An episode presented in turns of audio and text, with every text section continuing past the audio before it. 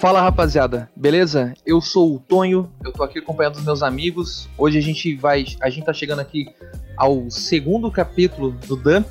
Na verdade esse aqui vai ser o primeiro, porque o primeiro capítulo que vocês acompanharam semana retrasada, esse capítulo aí se perdeu nos anais do tempo. Infelizmente ele foi hackeado por um netrunner, ele não existe mais, ele foi implodido nos nossos computadores. E a gente tá aqui ao vivo com vocês hoje à noite, nessa noite de sexta-feira, para conversar sobre as notícias do mês, sobre eventos, sobre jogos que a gente está esperando, sobre o que a gente está fazendo na nossa vida. E esse aqui é o Dump, é um programa gravado ao vivo na Twitch TV. E se você está escutando ele agora numa plataforma de podcast, no nosso feed do podcast, você pode acompanhar ao vivo em twitch.tv/randompodcast. Eu tô aqui acompanhado dos meus amigos Jack Frost, Megazão e Blader Coyote, para comentar e trocar uma ideia com vocês sobre o que está acontecendo no mundo dos games. Se apresentem, por favor. Eu sou o canal Jack Frost, né? Eu tenho o canal Jack Frost, eu falo sobre jogos, especialmente jogos de nicho japonês, mas eu não jogo só isso, né? Eu gosto de vários tipos de jogos, na verdade. Eu sou o Megazão, dono do canal Kusogeita, e eu tô aqui para falar sobre coisas. Eu sou o Blader Coyote, do canal Blader Coyote, mesclando games e conhecimento. Eu não preciso me apresentar muito, mas eu sou um pessista disfarçado de sonista. Me falaram que tu virou sonista, né, mano? Que tu tá jogando muito jogo da Sony. Vocês sabem a minha alma, a minha verdade. A minha origem é girafinha, não, Blader? É girafinha, cara, que isso? Respeita a girafa, cara. Ah, a girafa eu respeito, agora... A zebra, nem tanto. A zebra, não sei. Não, é porque quem não jogou não vai entender, porque o novo animal do The Last of Us 2 agora é a zebra. É a zebra e a foquinha pintadinha. Então, galera, a gente vai falar sobre alguns assuntos que rolaram aqui, a gente vai falar sobre as pessoas que foram canceladas, sobre o Mixer cancelado, o BGS cancelado, a Chris Avellone cancelada. A gente vai falar sobre as notícias também, o evento da EA que ninguém liga que rolou, vamos falar sobre o evento de Pokémon que rolou, e a gente vai falar sobre o New Game Plus, que é um evento de publishers e devs japoneses mais desconhecidas.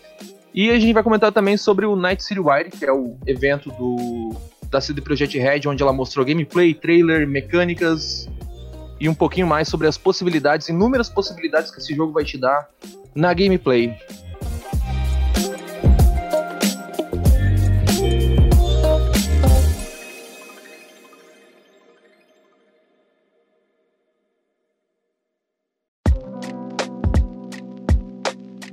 Primeira notícia que a gente tem aqui, gente, é que o Mixer foi cancelado. Não temos mais Mixer. O Mixer agora vai fazer parte do Facebook Gaming, vai ser uma parceria entre a Microsoft e o Facebook Gaming. E o Mixer não existe mais, basicamente. Parte dos parceiros, que é o pessoal que estava lá com a parceria da Mixer, vai ser movido pro Facebook Gaming. E parte que foi, vai ser movido pra casa do caralho. Não vai ter parceria, se fudeu. Fazer o quê? Desculpa. Não, teve uma galera que nessa brincadeira do cancelamento do Mixer simplesmente não vai pra lugar nenhum. Eles não conseguiram fechar parceria com o Facebook Gaming. E o Facebook Gaming, uma semana antes de começar tudo isso que aconteceu, toda essa história, esse reboliço, o próprio Facebook Gaming cancelou parcerias com alguns dos seus streamers. Então, quem não ganhava nada, vai continuar não ganhando nada, vai ganhar muito menos. Então, ninguém vai ganhar nem perder, todo mundo vai perder. É isso aí, o Mixer botou no cu de muita gente. Isso não é ruim pros streamers grandes. Quem tá tomando no cu é quem é pequeno, né? Que tá perdendo essa parceria, tá perdendo sustento. E quem é grande tá ganhando mais dinheiro. O Ninja já conseguiu $30 milhões em rescisão de contrato. Caramba. O Shroud ganhou, não sei quantos, deve ter ganhado ali uns 15 milhões ali de rescisão de contrato. É tipo jogador de futebol, né? Tem rescisão de contrato, tem tudo. Então, vale lembrar que, né, a gente tira sarro do fato aí do Mixer morrendo e tal, só que isso, na verdade, é bem ruim, porque o Mixer, ele era uma plataforma bem interessante do ponto de vista de um competidor para a Twitch, porque, querendo ou não, a Twitch tem um monopólio de streaming nas plataformas. Estamos agora na Twitch? É meio, né, estranho falar isso aqui. Mas o Twitch tem um monopólio disso daí aqui, é meio ruim. Então o Mixer, ele era uma plataforma competidora bem interessante, e o fato do Mixer ter fechado do jeito que fechou, e, né, do fato que ele vai fechar do jeito que vai fechar, e pior, né, ele jogar os seus parceiros para o Facebook Gaming, que é literalmente a pior das plataformas possíveis para ele fazer isso, é bem deprimente. Então eu fico muito triste, porque não só foi, a gente perdeu um possível competidor bem legal contra o Twitch, como a comunidade foi traída pelo Mixer, e foi uma péssima decisão da Microsoft em geral, bem triste pra todo mundo. Não, e teve o caso de uma menina que virou parceira da Mixer, e ela recebeu um kit de parceiros que eles enviavam para as pessoas com boné, aqueles logotipos lá, casaco e tal. Ela recebeu no dia que a Mixer foi desfeita. É, infelizmente. Agora vamos pular para a BGS. A BGS foi cancelada, na minha opinião, um pouco mais tarde do que devia ter sido. Eles tiveram uma resistência tarde. Bem grande a fazer isso. Não sei se vocês lembram, eles ficaram muito... Não, mas vamos tentar abrir, vamos ver. Deu que não deu, né? Qual que foi a resolução da BGS, gente, agora? Que eu vi que eles postergaram, né? Agora se você comprou o bilhete vai pro próximo ano, né? O que aconteceu?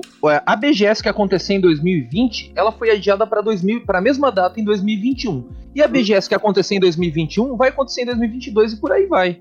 Eu acho que vai ser assim. Vai ser tipo FIFA, né? Não, mas enfim... Não, o que aconteceu de verdade é que quem comprou não vai ganhar reembolso.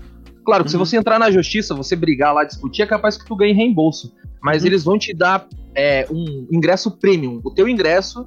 vai se tornar um ingresso premium, tu vai ter uns descontos, vai ter uns brindes, mas nossa, que incrível, né? Você gastou dinheiro há quase 4 meses atrás, agora só vai poder ir no evento ano que vem e essa grana morreu, tá ligado? Eles simplesmente não querem fazer um cancelamento, um reembolso, eles querem fazer simplesmente um adiamento, o que eu acho que é uma baita uma putaria, e se eu já não ia na BGS antes, agora eu não vou mais, tá ligado?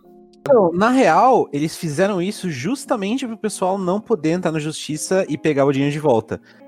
Porque se o evento tivesse sido cancelado oficialmente, aí todo mundo ia poder pedir o dinheiro de volta. É que eles estão se baseando numa lei que entrou em vigor depois do coronavírus, que eles têm uma certa defesa, eles têm uma certa proteção se contra o evento não for cancelado.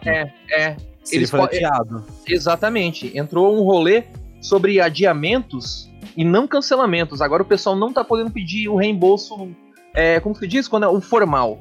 Agora tu tem que entrar na justiça pra pegar o teu reembolso. E eu recomendo vocês aí a botar no cu deles, só isso. Falando em cancelamento, quem mais foi cancelado, Bruno? Além da Mixer cancelado, BGS cancelado, Chris Avellone e Ashraf Ismail também foram cancelados, né? O Chris Avellone, pra quem não sabe, é um cara que tá por trás de muitos dos RPGs ocidentais clássicos, Fallout, CRPG, o New Vegas, o cara tem nome pra caralho, né? Eu mesmo com Dying Light 2 eu só confiei porque o cara tava lá, é um nome que o pessoal bota fé, é uma das pessoas-chave, assim, da Black Isle e da Obsidian. Né? Interplay, aquela galera do RPG de Black Isle, Interplay, né? Que a Black Isle era publisher, que eu não lembro. Interplay que era dev, não lembro qual que era dev. Não, mas no geral ali, ele tinha dedo em tudo. Em tudo que era CRPG, em tudo que é o RPG de computador, o CRPG só é hoje por causa de uma das figuras, uma das figuras importantes é o Chris Avellone. Pelo menos ele embebedava as minas, pegava elas e, tipo, isso até coisa com o ambiente de trabalho, chegava atrasado em convenção, o cara tinha uns atos filhas da puta. Pode ser um gênio, que eu respeito pelas coisas que ele faz, mas é um cara totalmente imbecil que ele tá fazendo. É um cara que não tem consciência de responsabilidade nenhuma. Eu sou fã pessoal desse cara, do trabalho dele, faz anos, desde que eu joguei New Vegas, que eu me impressionei com a escrita, que eu fui atrás pra ver quem que era o cara que tava por trás, eu descobri o Chris Avellone, fui atrás. Jesus, cara, que decepção. Pra mim, assim, foi de quebrar a cabeça, né? Nunca conheça seus heróis. E o Ashraf Ismail também é triste, porque esse cara tava conseguindo reviver Assassin's Creed, sozinho. E ele tinha um comportamento similar, traiu a esposa com o streamer, fez manipulação. Os dois por essa questão de desempenho, sabe, de... abuso de poder no trabalho. De se forçar sexualmente e tal. O dele, do Ismail, foi traição. Mas o do Chris Avellone é mais grave ainda, por causa que é abuso, né? É abuso, é basicamente estupro, né? É basicamente estupro. É um negócio triste aí, não conheço os seus heróis. Parece que todo mundo que tá na indústria, eles sentem essa necessidade de serem filhas da puta, né? Porra, não tem como tu ser um gênio e pronto. Não precisa ser um filho da puta, cara. Mas enfim... Aí em seguida a gente tem o Crash Bandicoot 4, né? O Crash Bandicoot 4. Foi um puta anúncio bom. Eu honestamente fiquei feliz porque eu gosto de Crash, eu gostei do remake. Acho que o remake mostrou o potencial de ter uma continuação e eu espero que tenha do Spyro também, pessoalmente. Isso que eu acho. Falando em Spyro, é a equipe do remake do Spyro que tá desenvolvendo esse quarto game da franquia numerada, digamos assim. O trailer me animou bastante. Eu tava botando dúvida se ia valer a pena eles fazerem um próximo jogo numerado, mas eu admito que eu assisti o trailer e fiquei animado. Já tô ansioso. O que eu gostei desse trailer é que eles parecem que eles estão seguindo a linha de podcast. Eles estão seguindo a linha. Vamos lá de novo. Eles estão seguindo a linha de jogos numerados, né? Parece que o Twin Sanity e o Titans, ele meio que ficou como um mundo alternativo. Gostei muito da gameplay do novo redesign do personagem do Crash, da Coco. Uhum. E aí, Blader? Trailer... Não, eu achei legal que o trailer já veio dublado assim logo de cara. E a dublagem parece estar bem legal. Ah, olha só. Ficou bacana, ficou bacana. Eu sinto falta desses mascotes, cara, desses jogos de mascote. Eu acho que com o tempo eles vão voltando, assim, porque eles também têm que fazer jogo pro público infantil que seja jogo tipo foda, de verdade. Tipo eu. Eu também sou que na verdade não é jogo infantil, cara. É a gente que vai jogar, né? O público infantil tá no Free Fire, tá ligado? Foda-se. Eu vou te falar, a criançada tá no Free Fire, cara. Eu com 28 anos, eu chorei com isso aí, mano. Mas sim, enfim... Sim. Enfim, outra notícia que pra mim foi muito feliz, mas muito triste ao mesmo tempo, opinião mista, né? É o Deadly Premonition 2, saiu a primeira gameplay. E assim, eu hype esse jogo desde que saiu o primeiro trailer, e eu gosto muito do primeiro jogo, é top 10, um dos meus 10 jogos favoritos é Deadly Premonition, um deles, especialmente porque ele tem muita alma, tem muitos conceitos legais, e o jogo é hiper quebrado. Aí o que eu imagino? O Swery aprendeu com o The Missing, que talvez fazer algo mais contido, menos ambicioso, mas você fazer bem feito... dá muito mais retorno do que você fazer algo hiper quebrado, mas hiper ambicioso, porque no final das contas você só vai atrair o pessoal hipster, chato, babaca, vulgo nós, pra jogar esse jogo, né? Não vai atrair um público mainstream, não vai conseguir sucesso de mídia, e aí o cara vai lá, aprende isso, de fora também, hiper polido, hiper bem feito o jogo, aí ele vai lá e joga o Deadly Premonition 2 com 5 FPS no mundo aberto. Puta que pariu, cara. Tipo, a história parece interessante, o visual do jogo, a direção de arte tá legal, os conceitos estão interessantes, parece um jogo divertido de se jogar, mas parabéns, Swery, você conseguiu foder tudo que você produziu, todos esses meses, assim, tudo que você teve de progresso, e agora eu tô com mais hype pro The Good Life lá, que tá com o visual papercraft dele, que tá legal também. Achei lindo. Então, o Good Life me atrai mais porque pelo menos tá funcional. Ele parece que, não sei se é proposital esse lag, mas eu acho que não, acho que ele devia ter feito o seguinte: cinematográfico.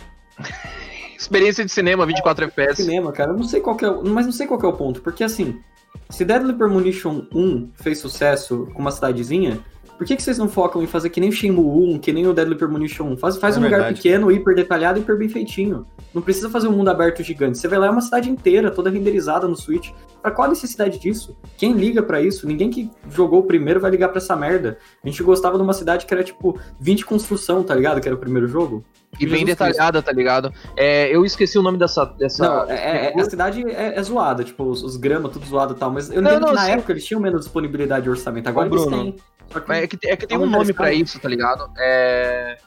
Esqueci o nome da técnica, infelizmente. Design redutivo? É mais ou menos isso, não é o design de redutivo. É o...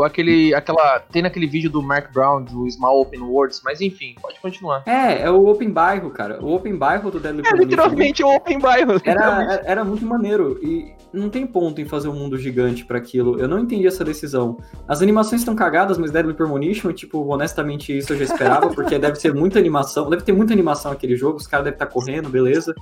Mas pelo menos tá melhor que um nisso. Eu toleraria as animações se o frame rate estivesse melhor. Alguém tem algum comentário sobre isso? Porque eu tô o Megazão gosta, cara. O Megazão gosta desses jogos assim. Eu não tinha visto até então esse gameplay, até você dar play aí no negócio, e realmente o jogo tá rodando que nem um lixo. Eu tô incrédulo até agora, assim. Meu Deus, as animações tão muito ruins, velho. Eu tô muito afim de jogar isso aí, cara. Não, eu vou ser honesto. As animações do primeiro eram zoadas. E o primeiro, ele era legal tanto por ser um jogo ruim, assim, tipo, você ria do fato que ele tava com as animações cagadas e misturava com o humor do jogo, ficava um negócio meio estranho, quanto pelo fato que ele tinha coisas legais ali mesmo. Só que eu não gostei que o 2 foi pra esse caminho de ser a mesma coisa que o 1, porque ele tinha potencial de simplesmente reduzir a escala das coisas e fazer tudo bem feitinho e entregar as coisas legais.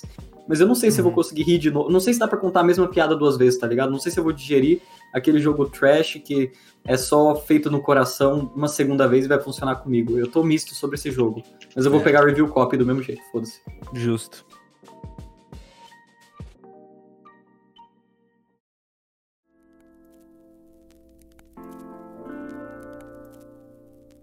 Teve o jogo dos Vingadores, mas ninguém liga, então vamos pra próxima notícia, que agora eu vejo EA. Calma, eu não deu nem tempo de botar um gameplayzinho aqui. Não, eu tô brincando, realmente ninguém liga, gente. Eu sei que tem gente no chat, aí alguém deve estar afim, alguém deve estar afim desse jogo. Mas na minha opinião sincera, é o maior desperdício de dinheiro que eu já vi na minha vida. Velho, sei lá, pega esse dinheiro que vocês estão gastando fazendo esse jogo...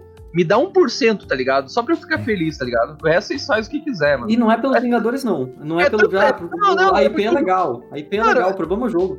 A IP é legal, mano. A parada aqui é um Destiny, velho. É um jogo looter de herói. Eles estão mentindo pra você. Eles estão mostrando que é uma história narrativa e campanha offline foda. Todo mundo sabe que a campanha vai ser de 5 horas e que o resultado final não vai ser um Spider-Man da hora pra caramba. Ele vai ser um bagulho pra... Vai ser, como que se fala? Vai ser um looter. Pronto, acabou. Pode mudar de assunto. Eu não queria nem me estender muito, que é foda. Daqui a pouco eles inventam um novo gênero que é Hero Looter. Que Hero vão Looter. Começar a fazer um monte de jogo assim. É o Godfall, né? O Godfall vai ser... É o Looter Strange Game, cara. Looter Strange Game. É um novo gênero. Vamos lá. Mudando de assunto, teve um evento também que ninguém liga, assim como Vingadores. É o evento da EA, que eles não mostraram absolutamente nada. Mostraram conceitos, mostraram, como você fala, aquelas artes conceituais. Mostraram as coisas que tá bom, né, no Deadly Premonition 2, o conceito. O resto não, mas tipo, o conceito é bom, o conceito tem tudo pra ser bom. Mas enfim, o evento da EA teve o quê? Teve jogos indies novos, é bom ver que a EA ainda tem aquele núcleo de pessoal, do pessoal indie, né, que o pessoal que ainda tem ideia original lá dentro. A BioWare simplesmente diz que tá fazendo um jogo novo, mas ninguém sabe o que é. Mostraram artes conceituais medievais. Teve a EA voltando pra Steam. Teve a EA anunciando o crossplay, que isso é bom, né? Como diria Felipe Neto, crossplay é bom. E teve um anúncio do Skate 4, que eles não mostraram logotipo, não mostraram gameplay, não mostraram nada. Simplesmente falaram, ó, a gente tá fazendo um jogo aqui, hein? Foi provavelmente os 45, 50 minutos mais mal gastos dos últimos 6 meses que eu passei. É sério, assim, eu nunca... Fazia muito tempo que eu não passava um tempo, assim, assistindo alguma coisa na internet e saía tão puto com o tempo que eu perdi. Foi um evento muito merda. Cara, eu assisti esse evento, mas enquanto eu tava assistindo ele, eu tava jogando Uncharted 2, então tava... Eu só tava perguntando. Duas coisas ruins ao mesmo tempo, mano. Para, velho. Ah, o Uncharted 2 até que é legal. Mas é bom. Eu tô brincando, é o melhor da franquia. Mas eu só tava jogando assim, perguntando pra quem tava em call comigo o que tava aparecendo aí. E foi um evento, acho que foi o pior evento da EA, assim, de quase sempre. Porque, tipo, ano passado teve... pelo que eu me lembro, teve Jedi Fallen Order, teve Battlefield 5 e outras coisas aí que, sei lá, agora eles não mostraram nada. Skate 4 eles disseram, estamos fazendo aqui só porque Tony Hawk foi anunciado um tempinho atrás. Foi anunciado por causa que é o ano do skate, né, cara? Tem aquele skate de passarinho, tem aquele skate futurista que o skatista é um skatista prateado. Tem o anúncio daqueles indies, tateado, né? O Skate XL e o Seasons. Então, como é o ano do skate, eles não quiseram ficar de fora da brincadeira. E também teve, por último aqui, pra gente finalizar o evento da EA, teve o Star Wars Squadrons, de navinha. Interessados? O Squadron parece maneiro, eu gostei do que eu vi. Só que é o que vocês falaram, parece que é mais algo pra segurar a IP, né, do Star Wars do que um jogo que eles vão focar muito, mas ainda assim parece divertido, eu jogaria. Pelo jeito é um jogo de baixo orçamento que, se não me engano, é $40, mas ainda assim vai vir por R$199 no Brasil. E a gente tem que falar também, né, que o FIFA 21 vai vir por $300.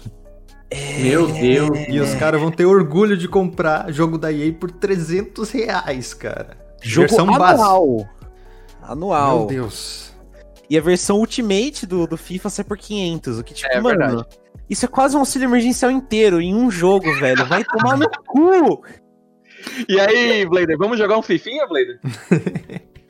Vamos lá, teve o evento Pokémon, que a gente chama de evento Pokémon, pelo menos, porque teve 2 anúncios de Pokémon especial aqui. O Pokémon Snap, que parece maneiro, pra quem não sabe, tinha um antigão do 64 e agora vai ter outro. É legal. Eu não sou tão fã do Snap, eu acho que o Tonho consegue falar melhor, mas eu fico feliz que vai voltar. E vai ter o Pokémon MOBA. Não, galera, assim, o Pokémon, né? O Blader aqui, o Megazão, ele é mais próximo das coisas de Nintendo e tal. Eu não tenho Switch e tal, quem me dera, mas o Megazão, ele já deve ter jogado o Snap original, né? Ele era do 64, se eu não me engano. Não. Do GameCube. Não, eu não tinha o 64, mas eu já joguei o Snap original. O Snap, ele parece ser um conceito legal, porque ele tem o Strange System, né? Tu caminha, tira foto... Basicamente é um Strange System, não, brincadeira. Mas é que ele trouxe uma nova perspectiva sobre os Pokémons, né? Vocês não vão ficar se matando só. Beleza, tirar foto é bacana. Mas o Pokémon MOBA, cara... Eu só falo sobre esse Pokémon MOBA aí, que eu tô vendo agora o trailer, assim, eu nem vi nada praticamente, eu vi agora aí que tá passando aí na live do podcast. E, cara, a minha opinião é a seguinte, se a Nintendo quer fazer... e dá dinheiro, e os caras jogam, não tem por que não fazer, entende? Claro, então, claro. Só faz mesmo. Mas a opinião oficial do podcast, foda-se, ninguém liga aqui. Pelo menos aqui ninguém liga. A opinião oficial minha, deveria ser um FPS, um hero shooter tipo Valorant, pronto. Ah, meu Valorant, Deus, sai dessa, sai dessa. Meu Deus, mano, prefiro Pokémon morto do que isso, amigo, sério. Não, tá. Um Pokémon Battle Royale, mano, já pensou? Mano... aí a gente teve o New Game Plus, que foi um evento que eu acho um evento bem maneiro, na real. Teve muita coisa interessante. Teve muita coisa mesmo. Se você for pegar, teve muita coisa. Teve coisa da Compile Heart, teve coisa de um monte de empresa que faz jogos Double A, que pelo menos eu gosto. Mas aqui a gente vai focar pelo menos no principal que teve nela, né? E as coisas mais bizarras, pelo menos. Tipo For Honor no Samurai Showdown. For Honor! Uma classe de For Honor pra Samurai Showdown. Não, e a gente tem que pensar que não é o seguinte, não é um personagem do For Honor, um personagem renomado, é uma classe, é um boneco genérico de armadura. Cavaleiro medieval, só isso. É um cavaleiro medieval. O que esses caras têm na cabeça? Mas eu não vou mentir, não. A Ubisoft, parece que eles estão conseguindo juntar muito com a empresa oriental recentemente, né? Porque teve o Mario Rabbids lá, agora estão conseguindo colocar personagem de For Honor dentro do Samurai Showdown. Tipo, você tá vendo que a Ubisoft tá fazendo um movimento ali pro Japão? Vocês acham que tem algum plano? Não sei, parece que são estreitos. Eu acho que a Ubisoft vai virar uma empresa japonesa, porque como ela tomou pau na Europa pra CD Projekt Red, e hoje a CD Projekt Red é a maior da Europa, eles pensaram, putz, aqui na Europa não tem como, vamos mudar de região pra ver se lá a gente ganha alguma coisa. Mas tá pegando uns contatinhos ali, SNK... Nintendo, tô vendo. Não, a Ubisoft sempre teve uma relação com o Japão, assim, no passado ela publicou muitos jogos japoneses. Ela publicou Breaking Guard, né? Breaking Guard 2 foi publicado por eles. Só que assim, essas parcerias, tipo, por mais que ela esteja fazendo, isso aí, por exemplo, é um bagulho que ninguém quis. Ninguém reagiu positivamente a essa merda, velho.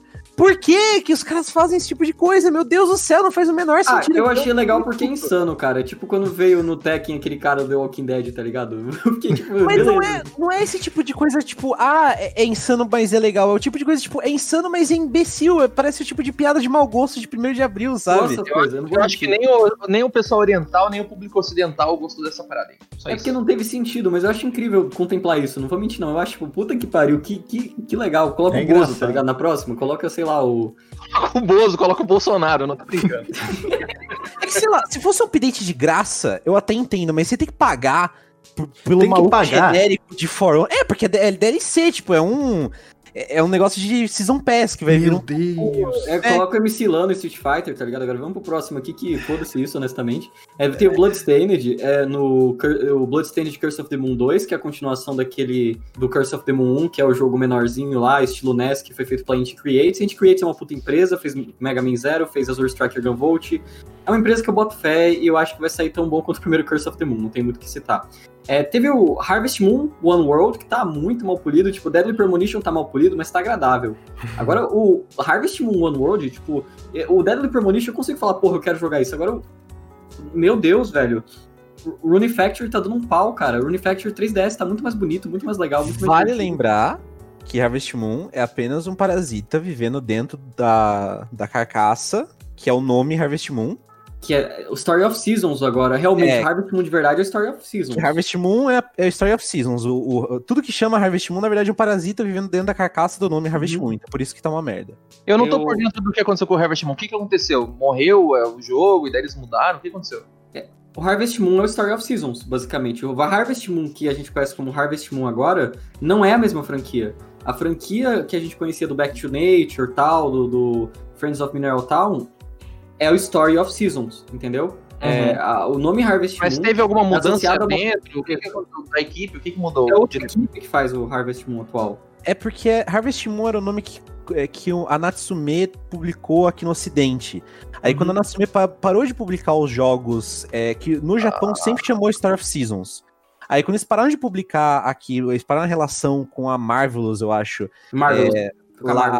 Aqui no Ocidente, aí eles ficaram com o nome Harvest Moon. Então eles começaram a fazer, tipo, eles falaram, dá dinheiro, então a gente vai fazer os nossos e chamar de Harvest Moon. O que é uma puta filha da putice, porque eles estão enganando as pessoas que acham que é a mesma série de jogos. É bom vocês explicarem isso, por causa que eu não fazia ideia, e eu acredito que no chat o pessoal também tem... Eu também não fazia.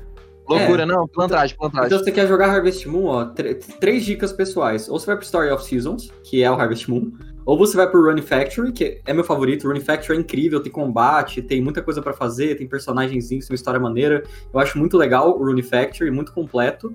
Ou você vai pro Stardew Valley, né, que tem mod, tem um monte de coisa maneira também. Você tem três opções muito boas ali. Vamos pro próximo aqui, que eu queria mencionar que Trails 4, né, e o YS 8 foram anunciados, né, e a Falcon conseguiu o maior destaque. A Falcon tá crescendo muito, você vai ver a Nihon Falcon pegando o maior tempo ali, pegando a apresentação com um horário de destaque. Eu tô gostando disso, vocês manjam da Falcon? Eu acho legal ver a Falcon crescendo, porque sempre ela tomou no cu por anos, tá ligado? Eu queria fazer uma observação, agora no chat, o Ladino deve estar no chat agora, o Ladino é muito fã disso aí, cara. Eu tenho amigos que são muito fãs também, especificamente de Trails e de Is também, e eles também elogiam pra caralho o jeito que ambas as séries estão hoje em dia, e inclusive já tentaram me evangelizar bastante, e eu ganhei o primeiro Trails of Cold Steel de aniversário, então eu tô na portinha dessa série aí, já tô prestes a entrar. O Trails, ele é um RPG de turno, né? Ele é conhecido por ter uma escrita legal pra caramba. Eu gostei do que eu joguei, sim. Eu acho bem divertido, a mecânica é bem dinâmica. Então, tipo, se você tá acostumado com os bagulho mais Persona 5, assim, que é rápido, pá, você vai gostar, você não vai ficar tão parado. Tudo é polido nele, tudo é polido e tudo é hiper bem feito. Só os gráficos que não são tão assim, mas o resto é. E o YS, o Is, ele é uma franquia muito foda que é misturação com RPG. E o combate é bem divertido, Os gráficos, assim, você tem que dar um desconto, é meio PS2 ali, porque ele também era lançado por PS Vita. Só que é um puta jogo, tem muito conteúdo, o combate é divertido. A trilha sonora é do caralho, eu recomendo vocês ouvirem também. A trilha sonora é tipo, uau, um dos melhores trilhas sonoras de RPG que eu já ouvi, é bem maneiro. E eu gosto que a Falcon tá crescendo. Tem o Shiren, é outro anúncio, que ele saiu do Vita. Agora o Vita morreu também. Eu acho que só falta o Soul Sacrifice Delta sair pra gente anunciar a morte do Vita e o Muramasa, né? Saiu esses dois, acabou.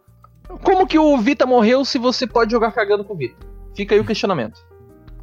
Bom ponto. Então, quanto ao Shiren, na verdade, eu sou muito evangelizador de Shiren, porque é uma série que aqui no Ocidente quase ninguém conhece, todo mundo caga pra essa série.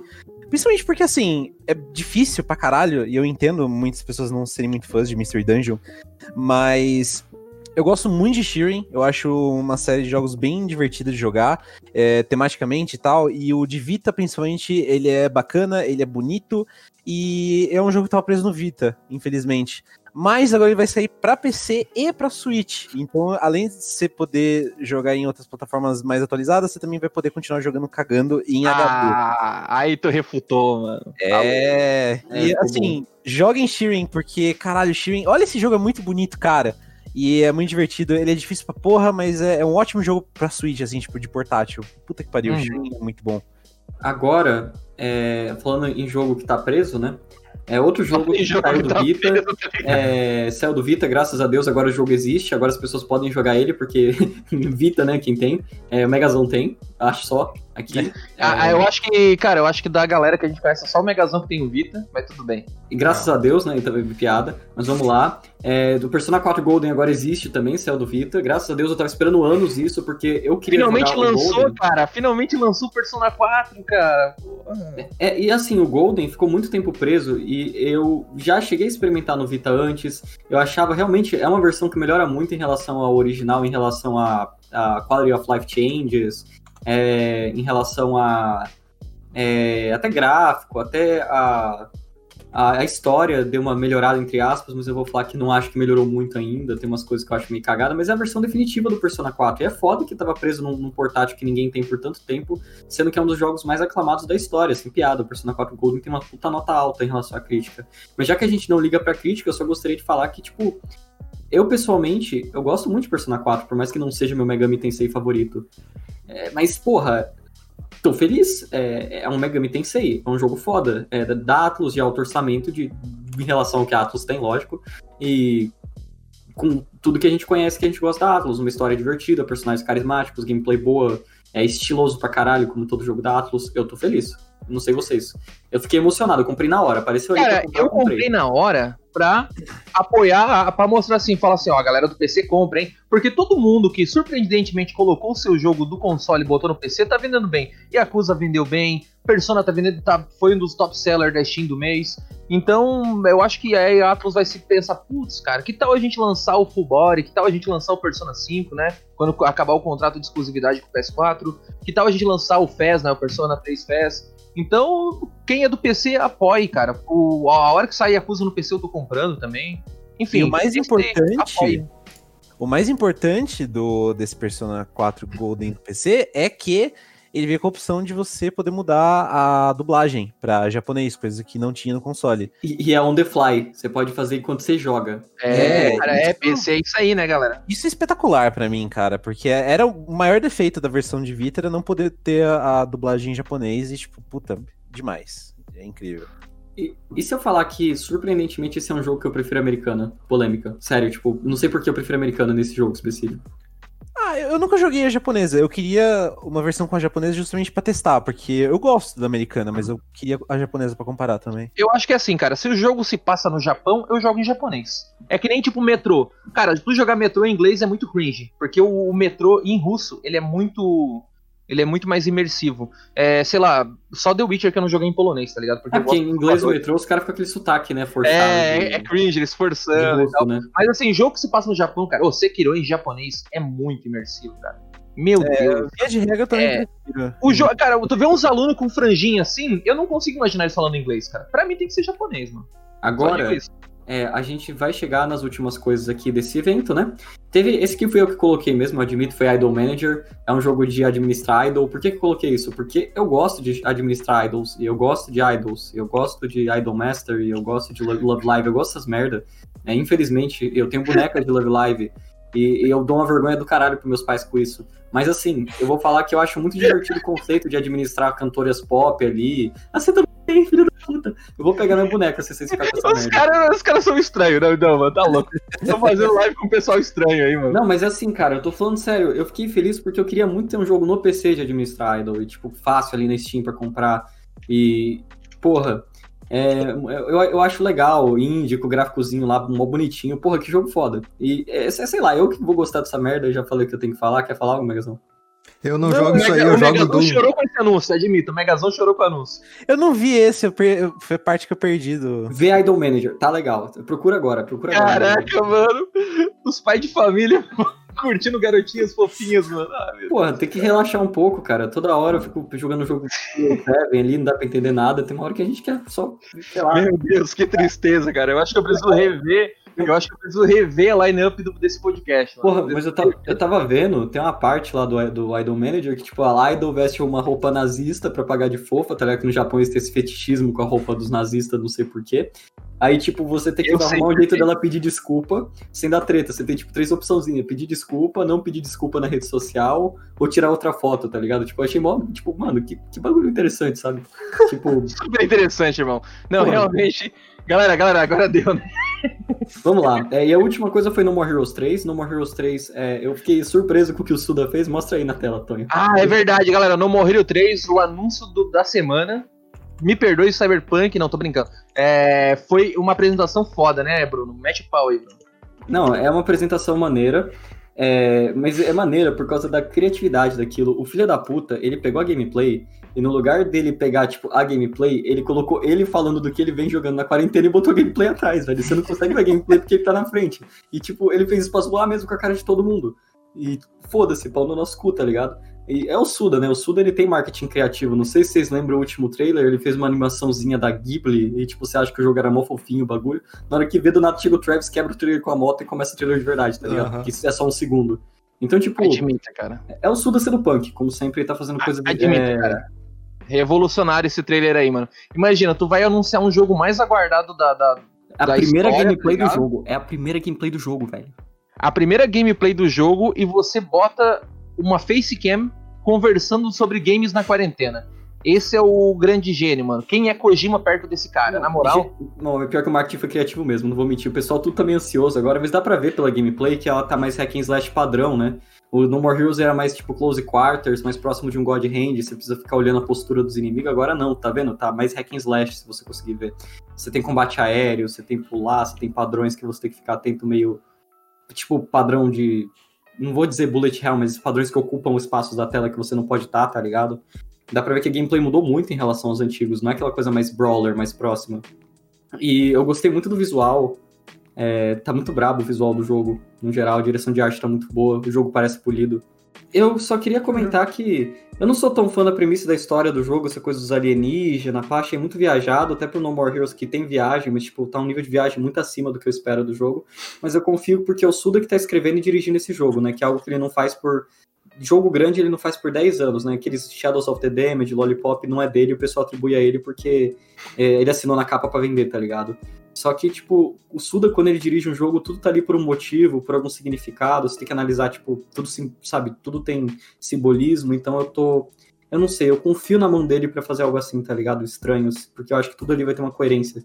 E tá bonita a HUD do jogo, hein, gente? Essas animaçãozinhas. Putz, velho, que bem feito. Agora vamos lá. Tirando que tem um corpo na frente da gameplay, tá interessante, cara.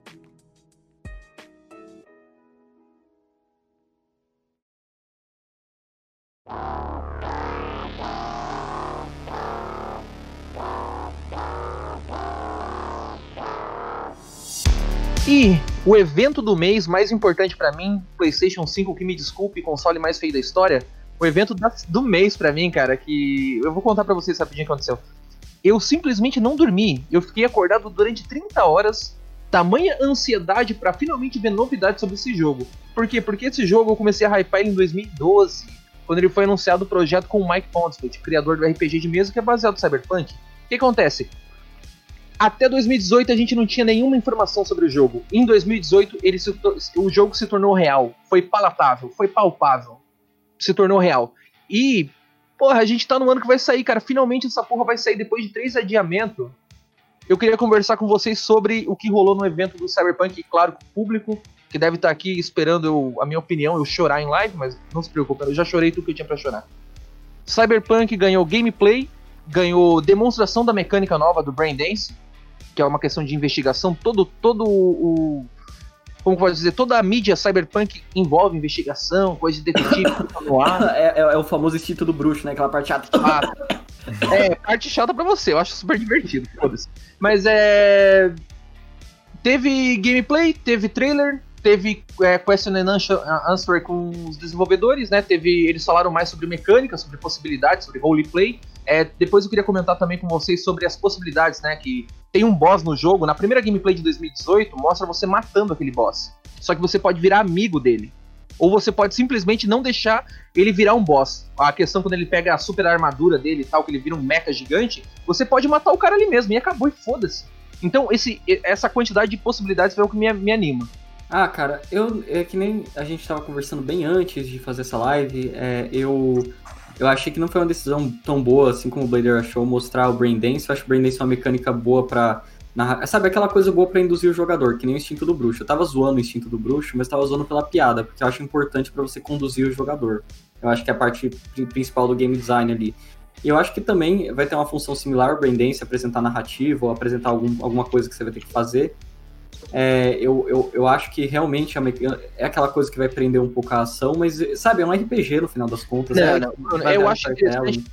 Eu acho interessante ter essa variedade, porque o jogo se baseia em sistemas, todo jogo se baseia em sistemas. O game designer se baseia nisso. Então tem que ter momentos rápidos e momentos devagar. Não, eu concordo que tem que ter momentos devagar. Só que o instinto do bruxo é o momento que seu cérebro desliga. E eu senti isso um pouco no evento. Então, os próprios desenvolvedores no Perguntas e Respostas que rolou depois do evento, eles comentaram isso, de que o instinto do bruxo, ele datou mal.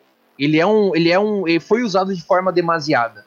E eles falaram que o brain dance é uma resposta a isso. O brain dance ele vai existir, né? Pra quem não sabe, pra quem chegou de gaiato e não entende o que é isso, galera, brain dance na verdade é um implante que as pessoas têm, é um programa de computador no futuro do Cyberpunk, que quando a pessoa morre, quando ela é morta por alguém, pessoas podem pegar esse software e investigar o que aconteceu naquela morte. É meio que é aquela coisa invasiva do transhumanismo, tá ligado? A gente pode descobrir o que aconteceu, por que a pessoa morreu e como aconteceu. Aí isso facilita a vida de investigador, de policiais ou de hackers, né? Que podem coletar dados. Mas o Braindance, ele é muito mais dinâmico e profundo do que a visão do bruxo. A visão do bruxo, mano, quando eu tava zerando The Witcher pela 7ª, 8ª vez, eu segurava a visão do bruxo, olhava no mapa e botava o boneco pra correr. Tacava o foda-se. Porque realmente é uma coisa cansativa e limitada. Mas na primeira vez que eu zerei, eu fiz isso, Tonho. Na moral. Eu acho que o Blader teria que comentar sobre isso, porque assim, o Braindance, ele é uma mecânica muito mais complexa e que te dá muito mais possibilidades do que a visão do bruxo. Só que eu acho que não foi um bom momento de mostrar, tá ligado? Eu acho que eles mostraram no timing errado. Sim. Pode falar. É isso que eu acho, né? A minha opinião é que, tipo, esse era o primeiro Night City Wire, porque vão ter outros, e eu acho que não foi ideal eles mostrarem no primeiro, assim. Eu acho que primeiro eles tinham que mostrar trailer, assim... não trailer, né? Porque trailer mostraram, mas gameplay, assim, sem corte, com explosão e tal, e coisa assim pro público, tipo, esse jogo é da hora, sabe? Só no sentido de divulgação mesmo. E eu vi algumas... prévias, assim, de pessoas que jogaram da imprensa e tal, e eu vi algumas pessoas falando que esse modo do Braindance é um pouquinho travado, assim, é um pouco, não é tão fluido, assim. Pelo jeito vão, justamente botaram eles pra jogar aí, adiaram o jogo também pra pegar esse feedback e melhorar essa questão. Mas é só isso, eu acho que só não foi legal mostrarem agora, nessa apresentação, isso, poderiam ter mostrado outra coisa. Mas eu gosto desse tipo de variação em jogo, assim, não é simplesmente sempre a mesma coisa que o jogador faz. Então, não achei ruim, só não achei adequado para a apresentação, só isso. A questão ali do... Eles mostraram o Braindance e depois foi... Vocês podem procurar e foi mostrado mais 16, 20 minutos de gameplay, mostraram as possibilidades. Então, para quem é mais observador a questão de gameplay... Ali, quanto ao ritmo do jogo, né? Eu vi muita gente falando que o trailer tá muito animado, tá muito GTA, mas eu acho que é isso, cara. Se você pegar todo o material de divulgação de marketing, você vai ver que o jogo tem várias formas. Tipo, eles mostraram dessa vez um trailer mais divertido, com uma música mais agitada, né? Uma coisa meio GTA, mais bagunça, tá ligado? Mais trollagem, mais zoeira. Mas o jogo também tem seu tom sério, sabe? Tem seu tom mais adulto também, mas enfim. Eu queria comentar que eu gostei do bagulho dos começos... Dos começos diferentes que você pode pegar, o da Badlands, da cidade, eu achei isso maneiro. Porque é um negócio que geralmente eu baixava mod no Skyrim ali pra ter, que era tipo, não quero começar como cara sendo executado, quero começar como um bruxo ali numa caverna, quero começar como não sei o que. Eu gosto disso, eu gosto de você ter origens e começo de jogo diferente. Tipo Dragon Age Origins, né, que você podia começar como mago, aí tinha um ritual lá, ou você começa como cavaleiro, aí que eu me lembro tinha uma invasão no combate ali que acontecia que você ia fazer. Eu gosto dessas merda. E eu fiquei feliz que o Cyberpunk vai ter isso. Então, esse aí, como a gente já falou, vai ser esse Nightside Wire que aconteceu ontem, ele é o primeiro de muitos. Segundo a própria CD Projekt Red, é o primeiro episódio. Vão ter mais, assim, talvez uns 3, 4 episódios até o lançamento do jogo. E o que eu queria comentar, cara, é o fator replay. O fator replay do jogo parece gigantesco, o fator replay do jogo. A questão ali, quando eles mostram, eles estavam respondendo perguntas, e também que eu li algumas reviews, vi algumas previews, é que aquele boss da gameplay de 2018, aquele boss que ele vira um mecha gigante, um cara com uma armadura gigante, ele é tipo, ele é como se fosse tu pode matar ele antes, tu pode, sei lá, virar amigo dele, aliado dele. Então, o fator replay do jogo, ele tá muito grande, assim, vão ser muitas possibilidades. É, isso daí é tipo o que a gente esperava, é o que eu esperava, é meu sonho, tá ligado? É um Deus Ex, só que open world gigante com um budget enorme, tá ligado? É isso que eu espero do Cyberpunk. Muitas possibilidades, fator replay monstro, tá ligado? Não só a possibilidade em jogabilidade no sentido de escolhas, assim, mas também em skills e a customização e tal, e a origem do personagem afeta não só no começo dele, tipo, tem três começos, assim, pros personagens. Tem Nômade, que começa lá nas Badlands, que é fora das muralhas de Night City. Tem Street Boy, que é basicamente vagabundo, né, de rua. É Street Kid. É, Street Kid. Mas também tem... Corporate. Também tem Corporate, que começa basicamente numa corporação, não sei se é exatamente na Arasaka ou na Militech, que são as duas principais do Cyberpunk. É, pelo que eu li da preview, tu começa como funcionário da Arasaka. Uhum. Então isso não vai afetar só no começo da tua história, isso também vai influenciar, por exemplo, tu tá falando com algum personagem e vai que ele não gosta de corporate, sabe? Ele tem preconceito ou teve algum histórico ruim com pessoas corporativas, aí ele não vai ir com a tua cara, sabe? Tipo, e outras coisas eu odeio assim. Todos os corporativos do mundo, não tô brincando. É. Mas essa aí que o Blader falou é interessante, porque dependendo da tua classe, você vai ser mal visto pelas pessoas. Se você for um street kid, um corporate não vai te respeitar. Se você for um nômade, as pessoas de dentro da cidade vão te olhar estranho, porque você é tipo um caipira redneck, tá ligado? E então é muito legal isso aí, a questão de ramificação de história que existe dentro do jogo. E uma missão pode...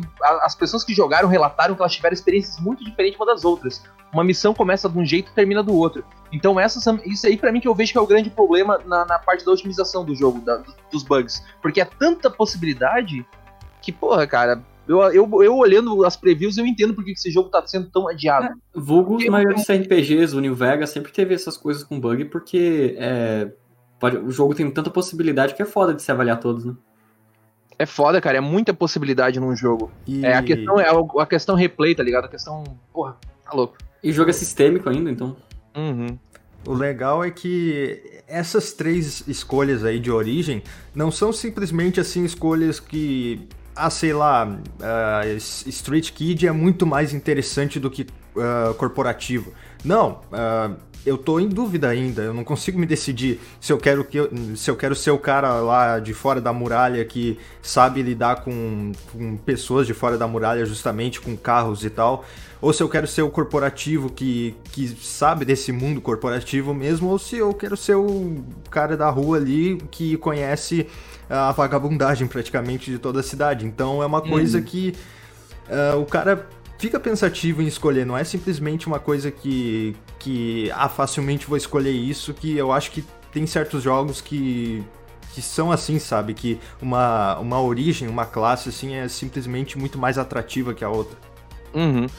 Sobre o que foi mostrado na gameplay, eles também mostraram o sistema, tipo, como se fosse a tua mana, né? Você tem você tem uma barra, né, como se fosse uma mana, como todo outro RPG. Tem outro nome, se eu não me engano, agora é a tua memória RAM, tá ligado? Basicamente.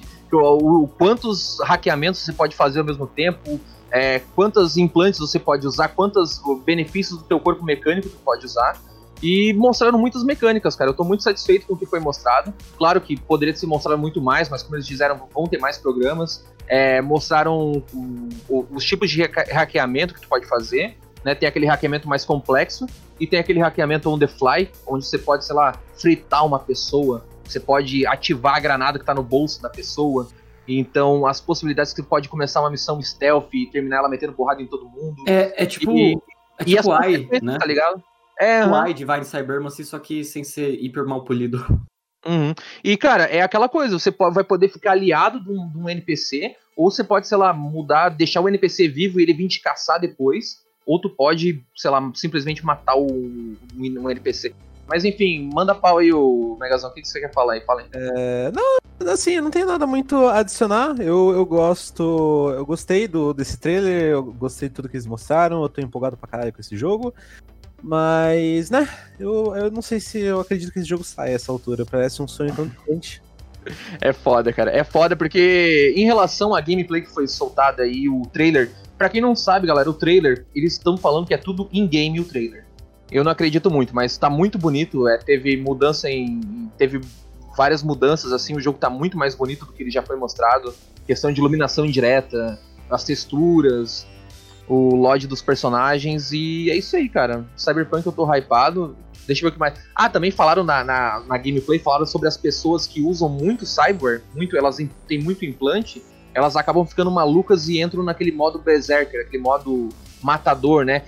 Até o próprio Blade Runner é assim, você tem que caçar os androides que saem daquela programação padrão. Sim, em relação a isso, tem na lore do Cyberpunk mesmo que tem uma unidade de polícia exatamente pra isso, sabe? Pra matar quem sai desse controle, né? Quem sai ali do padrão, né? Quem acaba ficando maluco.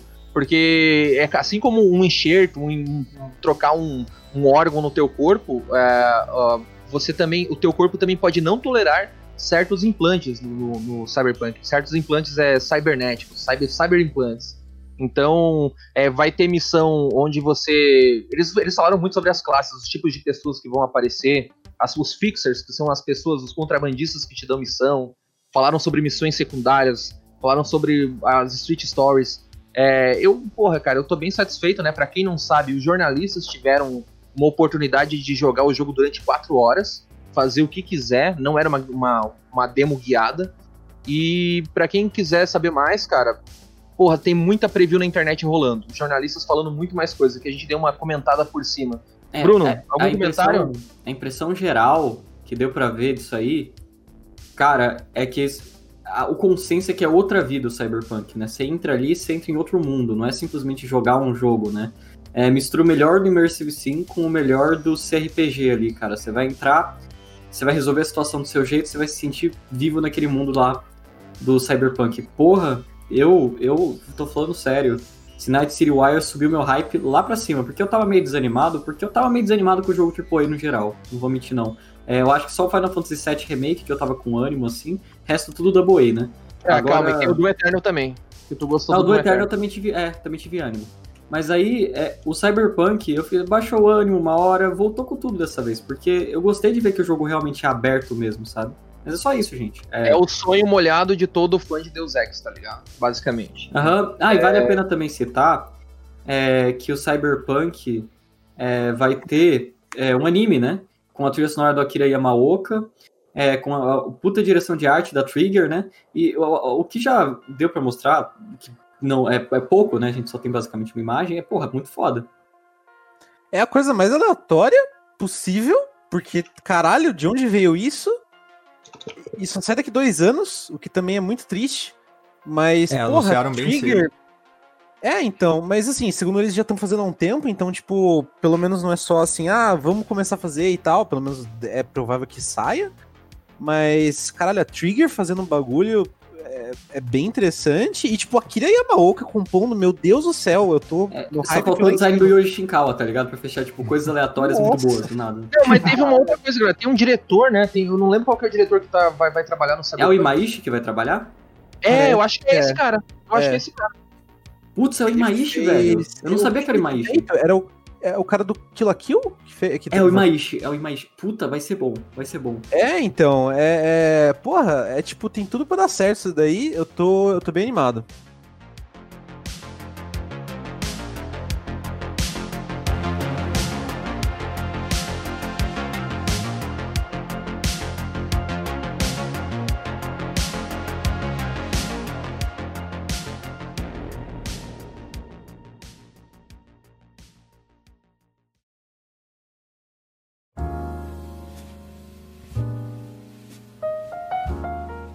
Eu vou começar agora, a gente vai começar a segunda parte. A segunda parte é baseada na gente falar o que rolou na nossa semana, bem informal mesmo, bem de boa.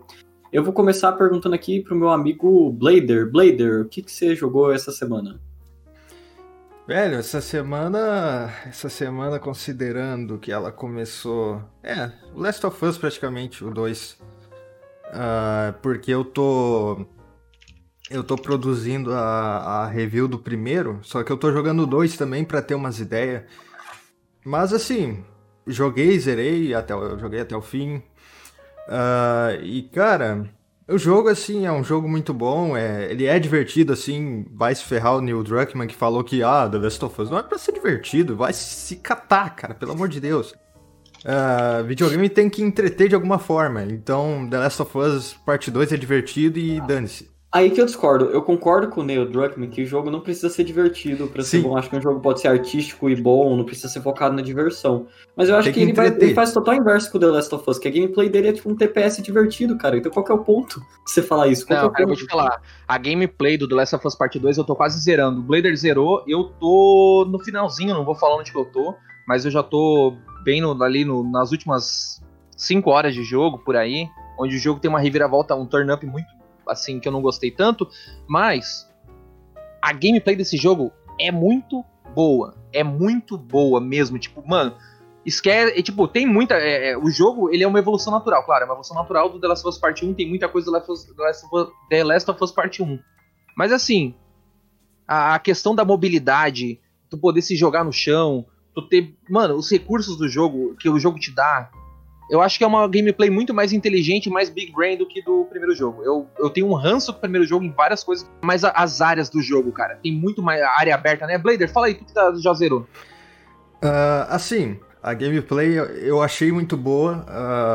É uma evolução natural do primeiro. O primeiro eu acho que, assim, tem coisa que na época dele já era, assim, de entortar os olhos, sabe? Porque ele foi muito aclamado por conta do marco em história do que ele fez, né?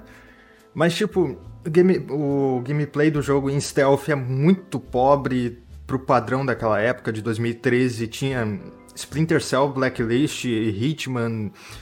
Um ano depois saiu o Metal Gear Solid 5 Ground Zeroes, que já era da mesma geração, praticamente, porque... pra quem não sabe, o Metal Gear Solid 5 foi um jogo planejado pra geração passada, ele é cross-gen, por isso que ele roda muito bem no PlayStation 3 e no Xbox 360. Então, pra aquela época, o stealth do jogo era muito pobre, é bem assim, chato de se jogar, porque são muitas sessões assim que tu vai atrás dos inimigos, enforca ou usa flecha e tu não tem mais nada além disso, tu só pode enforcar inimigo ou usar faquinha neles que quebra, ou usar flecha, não tem mais nenhuma opção, sabe? Além de, claro, evitar eles, o que na verdade no jogo eu percebi que muitas vezes o jogo ferra o teu stealth de propósito, sabe? Que o jogo tem... Tu anda num lugar específico, daí tu passa uma linha assim e o jogo faz tu ser detectado, porque parece que o jogo tem consciência que o combate dele é muito mais interessante que o stealth não é tão interessante assim. No 2, assim, deu uma melhorada considerável. O 1, eu não tinha vontade de continuar jogando no stealth, porque o combate era muito mais interessante. Mas no 2, tem aquele incentivo de tu fazer... tu jogar assim e continuar jogando no stealth. Eu acho que, Blader, eu acho que em contrapartida do primeiro, no 2 eu sinto muito mais vontade de jogar em stealth, cara. Eu só tô, principalmente com a L, eu só jogo em stealth, irmão. Uhum. É só stealth que eu jogo. A questão ali do The Last of Us Part 2, cara, é que eu acho que melhorou muito a exploração, tá muito mais orgânica. Sim. Os ambientes são mais abertos, sabe? Ele tem aquela ideia de fazer... Cara, os ambientes estão muito maiores. Eu não gostava do level design do The Last of Us Part 1, porque ele era muito limitado, ele era um corredor. Mas agora, mano, é muito mais vertical. Ele te dá muito mais possibilidades do que fazer, de como reagir, de como... Tem muito mais player expression, que eu acho que é muito importante num jogo de videogame pra mim. Claro, tem gente que não se importa com player expression? Tem gente que não sei, mas pra mim, na minha opinião pessoal, o jogo tem que ter player expression. E o jogo te dá muitos recursos do The Last of Us Part 2. Não sei se tu concorda comigo, Blader. A exploração muito mais orgânica, eu acho que, porra, é assim um jogaço. Eu perdi aquele preconceito que eu tinha com o game design da Naughty Dog. É um jogo que tá evoluindo. Apesar de tudo, o The Last of Us Part 2 é uma grande evolução. Eu acho que eles aprenderam bastante com os erros que eles cometeram no primeiro em relação à gameplay. A única coisa, assim, que... Eu vi algumas pessoas falarem que o jogo, assim, tem uma escala semelhante a simulador imersivo. Eu acho isso uma loucura de se falar. Viagem de Carrie. Meu Deus do céu. Porque, tipo assim, o The Last of Us Part 2, ele tem algumas abordagens assim de caminho, por exemplo, para acessar lugares e tal, verticalidade assim no mapa para passar pelos inimigos ou combate, mas não é algo assim exatamente livre, porque, por exemplo, tem alguns lugares que dão a impressão de ser livre, só que não é exatamente livre. O jogo quer que, por exemplo, uma porta tá fechada e tem que como quebrar a janela ali pra acessar. Isso não é uma opção do jogador, porque o jogo quer que você faça exatamente isso pra conseguir chegar naquele lugar, entende? Não é uma coisa... É só uma impressão, sabe? Que o jogador tá realmente tendo uma expressão naquele sentido. E não é realmente... É uma coisa que varia bastante em relação ao primeiro jogo. Nossa, brutalmente. Muito melhor. É mais divertido de procurar item nesse jogo. É mais divertido de acessar outros lugares e tal. Mas, claro, não é algo que chega no nível de um Metal Gear Solid 5 ou de um simulador imersivo, sabe? Eu acho que é um exagero falar nesse sentido. Mas, Blader, eu acho que é uma evolução, tá ligado? Sim, eu acho que é uma evolução muito digna. E eu também, eu acho que, cara, a questão é que o jogo te dá muito mais recursos, tá ligado? Tu pode acoplar um silenciador, por mais que seja meio mentira aquele negócio. Tu pode dar upgrade nas armas melee, naquelas armas de corpo a corpo, as armas brancas. Tu pode, porra, os upgrades das armas são muito legal, cara, tipo... eu não sou muito fã, assim, da política da Naughty Dog, mas eu admito, eu respeito, assim, cara, eu tô gostando, o Neil Druckmann fala, né, que o jogo não é divertido, não sei o quê, mas mentira, é divertido. Esse jogo é divertido pra se jogar assim. Tu pode, sei lá, tipo, tá ligado? Tu pode abordar de várias maneiras. Não é o Metal Gear Solid 5, mas ele, porra, é uma evolução boa. Eu tenho duas coisas específicas pra falar sobre esse jogo, na verdade. A primeira é que eu acho que isso foi um processo desde o Uncharted 4 até o Lost Legacy até agora, pra eles, tipo, saberem lidar com o level design aberto, pra eles aprenderem a fazer... um jogo mais aberto, então, tipo, dá pra ver que eles evoluíram muito em pouco tempo mesmo. Pouco tempo assim, né? Uma geração, mas vamos lá. A Naughty Dog deu realmente uma mudada na filosofia de design deles, eu gosto de ver isso, sim. Mas a segunda coisa vem nessa parte do jogo arte, que, tipo, eu não sei se vocês viram aquele vídeo do Jim Sterling, eu acho que tá com 500 mil de views a esse ponto. É um vídeo bem interessante que ele fala que o problema dessa coisa do The Last of Us e da validação de jogo como arte, que, tipo... eu queria falar primeiro que o Neil Druckmann, essa coisa de, tipo, o jogo... a gente não fala a palavra diversão, é muito edgy, porque o jogo dele é hiper divertido, com um combate hiper polidinho e tal. Ele não é um cara que tá tentando subverter o game design, não é um Papers, Please, não é um Flower, Sun and Rain. O cara tá fazendo The Last of Us, um jogo AAA realista, feito pra vender pra caralho, tá ligado? Tipo, ele é segurado pelo fato que é um jogo comercial, gente, tipo... É um jogo hiper comercial, The Last of Us é feito pra vender pra caralho, é jogo que segura a geração. E é muito estúpido ainda quando compara aquela coisa com filmes, tipo o próprio Schindler's List, né, a lista de Schindler, ou Citizen Kane, né, Cidadão Kane ali, porque, tipo, o próprio fato que esse jogo é feito pra vender pra caralho já afasta ele desses dois coisas, que é o que o Jim Sterling falou no vídeo que eu achei interessante. Tipo, porra, o bagulho, se fosse artístico, ele era feito com alguma intenção muito mais sentimental do que vou vender pra caralho, sabe? É muito, muito estúpido e estranho as pessoas compararem, tipo, um jogo sobre uma mulher lutando contra zumbis e bandidos num pós-apocalipse ali, com uma história que a gente fica triste por uma semana, com um filme sobre judeus escapando do campo de concentração do Holocausto, tá ligado? Tipo... É uma comparação muito descabida. E o problema não é um jogo ser artístico, tacar o foda-se pro fato de ser divertido. Isso tá ok. O problema é isso vindo do Neil Druckmann, o cara que tá fazendo The Last of Us 2. E The Last of Us 2 não é um jogo que representa jogo arte, na minha opinião. É um jogo AAA. É tipo, sei lá, a gente pega... Se for fazer um comparativo com um filme, pega com um filme desses grandes, só que tipo Joker, tá ligado? Beleza, compara com Joker. É um negócio que tem um fundo artístico ali, mas não é um... Porra, não é o Kino, o Kamig, tá ligado? Tipo, cara, eu acho que... Eu acho que esse jogo aí, mano, ele tá... Eu gosto de falar essa frase, mano. Eu gosto de falar essa palavra. Ele tá em outro patamar, cara. Porque eu acho que, assim... eu sei que futuramente tu vai jogar, cara. Mas pra quem jogou, eu e o Blader jogamos, a gente viu, cara, que pelo trailer ele não condiz com a realidade. As imagens da internet não condizem, porque esse jogo é muito bonito, cara. é muito surpreendente vendo em questão técnica, agora mudando um pouco, cara. Eu acho que a gente já se estendeu bastante no jogo, mas a questão técnica ali, putz, eles fazem um trabalho de maquiagem no jogo muito bom. Tu vê que algumas coisas ali tão como que pode dizer? Tem umas coisas ali que são feias, só que é muito bem maquiado, cara. A questão, a floresta, cara, é a floresta mais bonita que eu já vi na minha vida, tá ligado? A questão de oclusão ambiente, tá ligado? Ele não tem uma tesselação de uma neve, a neve não é hiper realista como a neve do Red Dead. Mas no resto, assim, cara, esses ambientes mais frios que tá mostrando agora no gameplay, a parte técnica desse jogo é sensacional, cara. Tipo, o que eles fazem, o milagre que eles fazem num console de 2013, ultrapassado pra caramba, tá ligado? Tu viu, Blader? Pô, eu tô jogando no Slim, cara. Esse jogo é lindo, velho. Esse jogo é um milagre técnico. Sim, então... esse jogo leva o console pro limite, porque, tipo, tem situação que tem muito elemento na tela, assim, e o jogo fica em slideshow, praticamente. Uhum. Porque, tem uns momentos, assim, eu tive dois momentos que o FPS caiu bastante. Mas, tirando isso, cara, o jogo tem um frame pacing muito bom. É tipo o Spider-Man, que o Megazão tá jogando, já puxando pro Megazão, mas o frame pacing do jogo é muito bom. Você não percebe que tu não fica incomodado com aqueles 30 FPS. Porque, não. Porra, é muito bem feito, cara. É muito bem feito a parte técnica, tá ligado? A parte do código. Outra coisa que eu quero falar é que, tipo, nesses vídeos aí parece que a inteligência artificial tá bem ruim, mas eu tô jogando na dificuldade Survivor e ela não tá ruim. Sinceramente. É verdade. A IA do jogo, que era uma grande crítica, né? Ela melhorou bastante. Primeiro mas melhorou bastante, cara. Assim, eu tô bem satisfeito com o que eu vi. Eu me surpreendi. É claro que agora, depois do evento do Cyberpunk, eu não consigo pensar em nada além de Cyberpunk.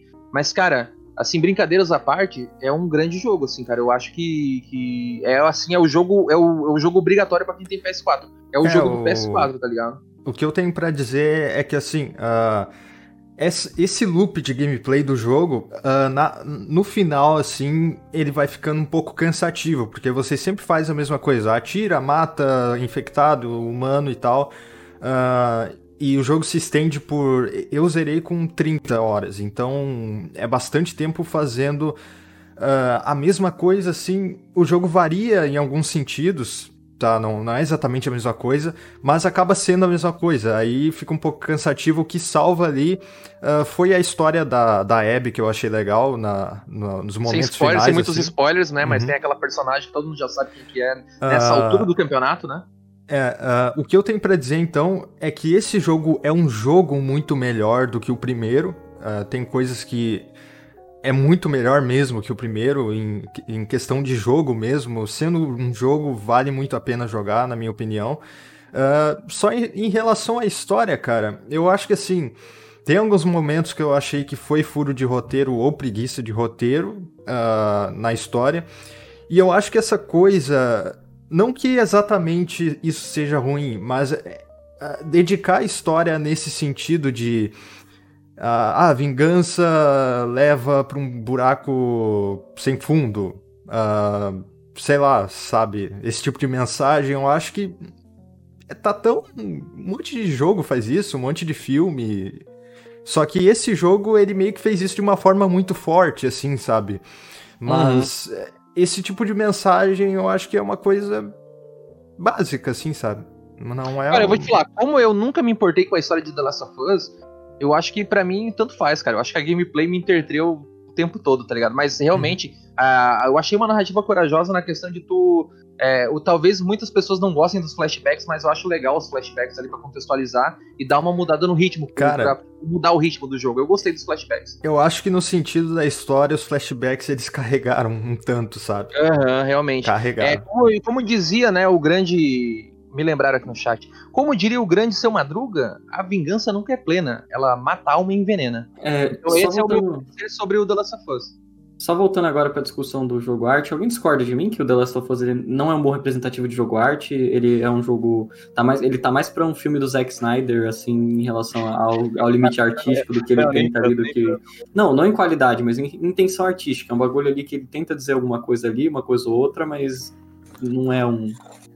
Cara, eu não discordo, sabe por quê? Eu concordo plenamente, porque esse jogo tem muito pouco elemento, assim, pra tornar ele único como jogo, porque, tipo assim, eu sinto que The Last of Us é algo que poderia tranquilamente ser desenvolvido exatamente da mesma forma em uma série. Não é à toa que vão fazer a série exatamente com a história da Ellie e do Joel, porque eu sinto ali que não tem alguma coisa que faz... isso aqui só pode ser assim porque é um videogame, entende? A interação com os dois ali... eu acho que numa série assim conseguiriam fazer, sabe? E também tem uns casos assim de dissonância ludo-narrativa no 2 que eu achei bizarro, assim, tipo, a Ellie mata um monte de gente durante o jogo de forma brutal e chega num momento da história, ela tortura uma pessoa e, tipo, ela fica toda trêmula, assim, traumatizada e ela tava fazendo isso, sei lá, 15 horas antes, sabe? Então, é umas coisas assim que... Cara, eu acho que essa parte da violência ali é justificável, mas... enfim, pra quem não sabe, vai rolar a análise do primeiro e do segundo jogo no canal do Blader Coyote. Se vocês quiserem saber mais da opinião dele, recomendo vocês olharem o canal dele. Megazão, o que você anda jogando? Então, eu joguei recentemente o jogo do Homem-Aranha pro PlayStation 4, aquele que saiu um tempo atrás. Não é um tipo de jogo que... eu gosto muito de jogar, porque é um jogo mundo aberto e tal, não é muito a minha geleia. Seu preconceituoso. Não é preconceito, né? É que eu sei que eu não gosto muito desse tipo de jogo, não é uma coisa que me atrai muito. Quem tem preconceito com mundo aberto sou eu, né? Ele não.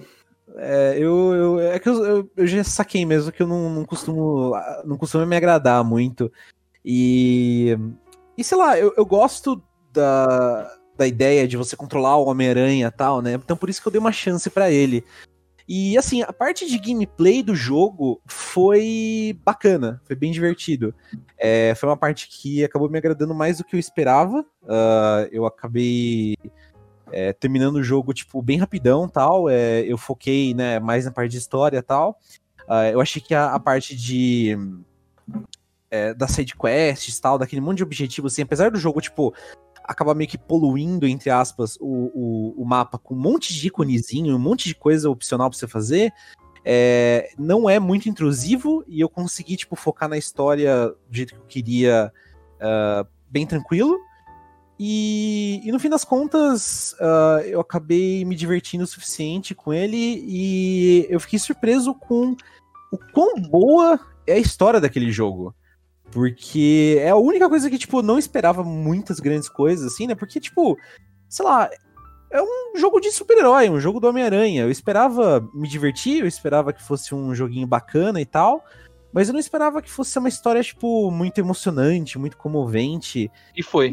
E foi pra caralho, assim, tipo, eu admito que no final do jogo, tipo, ele tem uns twists, assim, né, que eu não vou spoilar aqui, mas... a luta final contra o último chefe, assim, tal, tem um build-up pra ela acontecer. E, tipo, cara, eu tava emocionado, assim, eu tava com um nozinho na garganta, sabe, na última luta, foi bem... Admita, cara, todo jogo da Sony é emocionante. Não, brincadeira. Cara, eu vou te falar que eu também, eu sou muito fã desse jogo, cara, eu espero muito o Miles Morales, e vou te falar, cara, que joguinho divertido, que joguinho gostoso de jogar, que mundinho bem construído. E... mano, eu vou te falar, mano, eu cresci jogando o joguinho do Homem-Aranha, o Megazão. Não sei também. Se você jogou no PS... você chegou a jogar no PS2, tá ligado? Eu joguei no Play 1. Tinha um do Play 1 que eu jogava bastante. Play 1, tinha. Pô, gostava muito, cara. Eu acho que a cidade tá muito bem representada.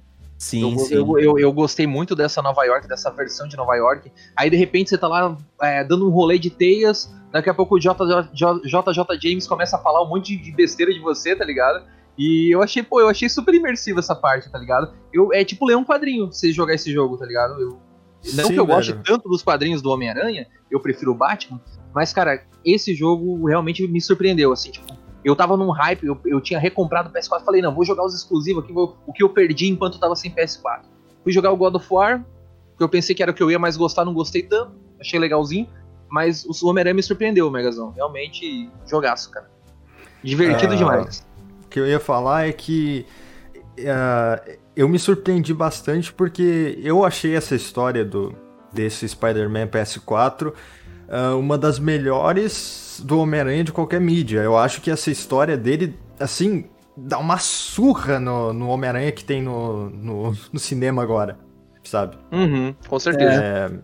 Eu também jogo o jogo do Homem-Aranha desde pequeno, eu consegui jogar o do PlayStation 1, e cara, sério mesmo, quando o jogo dá aquele começo lá, que ele bota a roupa e tal, e começa a... Ele te bota no controle, assim, ele começa a soltar teia e tal, eu me emocionei, cara, sério mesmo. Oh, eu me senti uma criança de novo, mano, muito bom, muito surpreendente. Ele faz uma transição, né? Surpresa. Uhum. Ele tem uma transição bem smooth, assim, da cutscene pro gameplay e tal. O Megazão, todas as build-up desse jogo são boas, tá ligado? Todos os momentos, as construções dos momentos são boas. E ele é uma... Dá pra perceber, assim, que ele é um jogo bem feito pra fã, assim. Ele tem uma... toda a coleção de roupinhas, né? Porque você pode trocar e tal. Tipo, tem bastante... As mochilas com vários momentos, assim, da história do Peter Parker e de, né... que recontam pequenos pedaços, assim, que fazem alusões a outras coisas dos quadrinhos.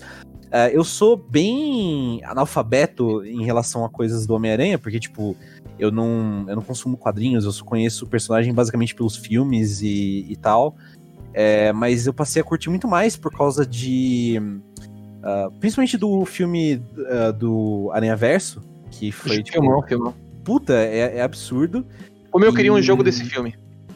Então, e é por isso que eu me empolguei mais pelo do Miles, sabe? Tipo, porque graças a esse filme eu curto pra caralho o Miles e aí, sei lá, eu peguei emprestado da conta do meu amigo esse jogo e, tipo, eu curti pra caramba. Agora eu tô muito empolgado pro jogo do Miles. O que eu ia te falar, mano, é sobre os vilões, cara. Eu adoro os vilões, os vilões da Homem-Aranha são muito, muito legais, cara. Tipo, as batalhas, as lutas, tá ligado? Sim. Não é aquele, nossa, não tem aquela pretensão de ser aquele jogo maravilhoso que surpreendente e filosófico. Não, é tipo, é um jogo pra tu se divertir, foda-se, tá ligado? Os vilões são muito bons, as batalhas são muito boas. O único defeito que eu acho que esse jogo tem é aquelas partes em que tu é obrigado a jogar com a Mary Jane ou o Miles, assim, eles fazendo stealth, sabe? Só aquilo ali que eu achei ruim. O resto, gostei muito. Assim, eu acho que é o mal necessário, né, Megazão? Eu não gostei muito, tipo, eu também achei meio chatinhas. Eu vi muita gente reclamando sobre isso, mas, pra ser sincero, elas não duraram muito pra mim. Tipo, eu passava delas bem rápido, porque eu meio que percebi, tipo... Eu percebi quase todas elas, eu consegui achar rápido o ponto em que os inimigos eram cegos. Então, tipo, eu passava meio correndo, assim, por eles e... elas são rapidinhas. Então, tipo, eu não tive muito problema com elas em geral, sabe? Eu não sei se as outras pessoas, tipo, ficavam mais presas nelas. Eu acho que a questão... Eu acho que a questão nem é porque elas são exatamente muito ruins, é que jogar com o Homem-Aranha é muito mais legal, sabe? Daí tu quer... quero sair daqui logo, sabe? Bom, realmente. Sim. E, além disso, eu também queria elogiar muito o fato de que o jogo te deixa pular aqueles puzzles do Doutor... Octopus, aqueles hackzinhos e tal. Que você tem que fazer coisas de eletrônico.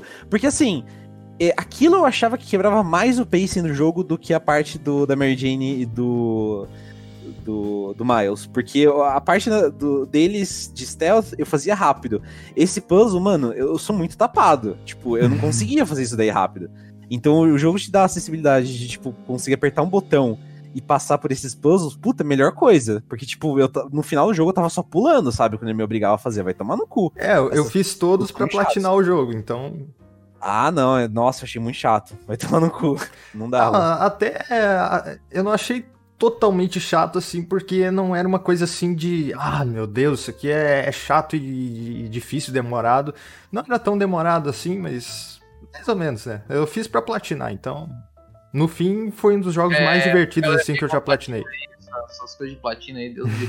Só finalizar que, tipo, foi uma grande surpresa. Realmente, eu me surpreendi muito positivamente com ele e tô muito empolgado pelo do Miles. Agora eu queria comentar o Jack Frost. O que você anda jogando aí, games?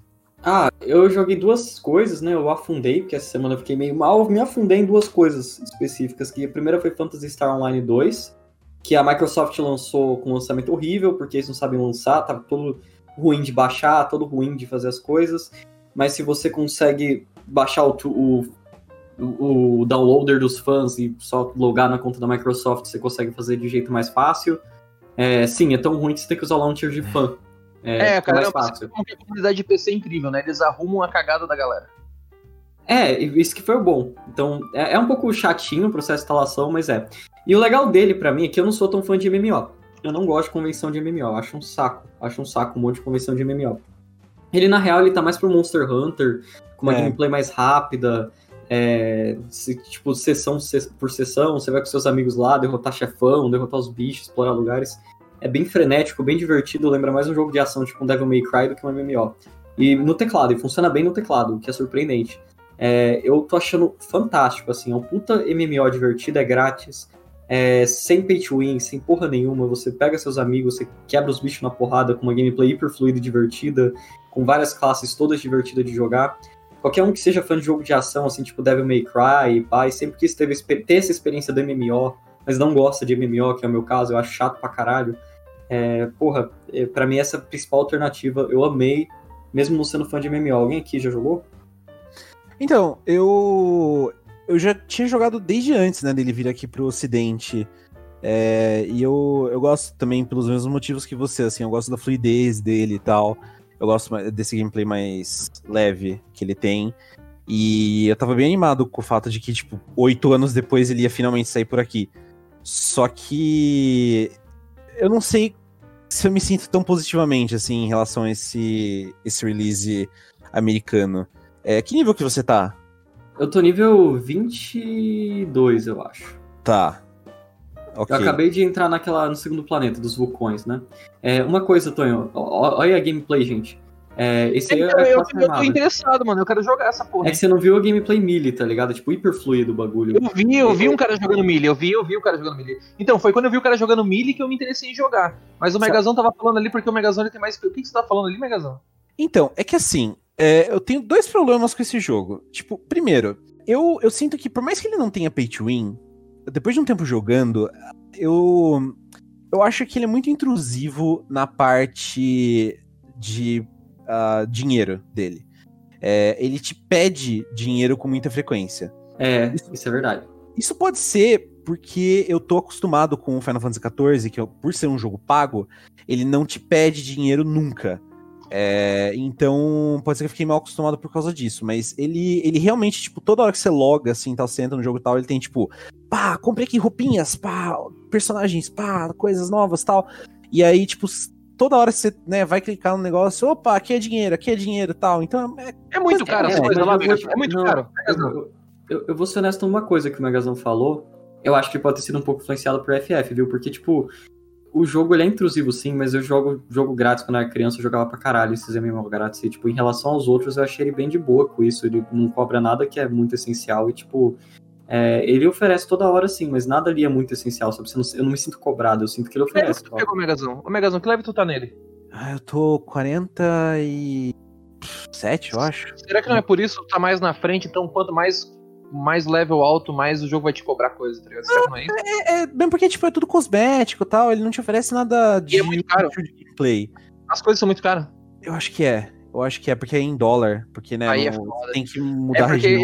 É meu ponto fraco em joguinho online, é cosmético. Mas, Tonho, dá pra você pegar tudo no jogo, tipo, sério. O jogo ele é bem de boa. Ele tenta pegar mais aqueles caras que quer pagar rápido pra pegar rápido, no lugar de pegar o jogador comum. Se você for jogador de Monster Hunter, é só se divirta, tá ligado? Vai jogando. O meu segundo problema com o jogo, na real, é que é uma coisa que talvez você não esteja tendo agora, porque, tipo, eu não sei o quão longe você foi atrás disso, mas é que fora do combate, se você não quer ter problemas no futuro, ele é muito complexo. Ele exige muito investimento mental. É que tem muita client order, tem muita mecânicazinha ali que você tem que prestar atenção antes de fazer. Não, tem um mag. É que, tipo assim, se você quer tornar a sua classe viável no endgame, quando você atingir o nível máximo, em teoria você tem que fazer tudo perfeito. Tipo, você tem que fazer min-maxing, sabe? Porque senão vão ter coisas lá no final que você não vai conseguir fazer, a menos que você tenha feito tudo perfeito, entre aspas, na medida, tipo, do possível, desde o começo. Eu tava vendo o pessoal falando que isso se você for solo, se você for em grupo, tipo, um compensa o outro e dá pra fazer de boa, tá ligado? Ah, sim, mas também se você cagar completamente a sua classe, tipo, você tem que ir num grupo muito grande, sabe? E sei lá, eu jogo solo na maior parte do tempo, tipo, não tô sempre em grupo, mesmo porque eu já tive umas experiências ruins, mesmo com um grupo de aleatório, que às vezes, sei lá, eu tô numa missão pra cumprir e eu tenho que... Eu pego uma client order de matar o final boss daquela missão, né? Aí eu tô no mundo lá, tipo, matando, pegando os monstros lá pra pegar a coisa final. Aí a pessoa que tá na minha party, ela consegue mais pontos que eu, e ela vai lá e mata o monstro final, e aí, tipo, ela cumpre a missão pra mim. E eu nunca cheguei a nem ver o monstro final. Tipo, então ela foi lá, matou, e acabou a missão, e aí, tipo, eu fiquei sem nem lutar contra o bicho final, e eu não completei aquela client order. Aí eu vou lá, saio, tenho que fazer a missão de novo, e isso aconteceu, tipo, 2 vezes seguidas. E eu fiquei muito puto. É por isso que eu não jogo mais com random. Porque, porra, os caras me mataram 2 vezes o boss final antes de mim, sabe? Isso é meio chato, assim. É, eu jogo ou com um amigo ou sozinho. Eu boto 100 e jogo sozinho pra upar. Mas eu acho que se não for pra upar, nesse caso, tipo, eu não tô conseguindo matar, eu ligaria o online e ia ficar com a sorte mesmo, né? É, então... É, você não jogaria com random, mano? Porra, referência à memória random, hein? Não, tô usando. Não, mas, sério, joguem. É muito legal. Tipo, é bacana, só que eu acho que ele requer um certo investimento, saca? Tipo, idealmente, se você quiser jogar e você realmente gostar e pensar no futuro, você vai precisar, tipo, investir um pouco... Em build. Você vai ter que, tipo, prestar atenção na sua build, você não pode simplesmente jogar pro alto, porque tem coisa que você consegue corrigir cagada no final, tem coisa que você tem que pagar dinheiro pra você corrigir, ou, tipo, construir outro personagem do zero, que dá muito trabalho. Sabe o que eu achei do melee desse jogo, mano? Do combate melee?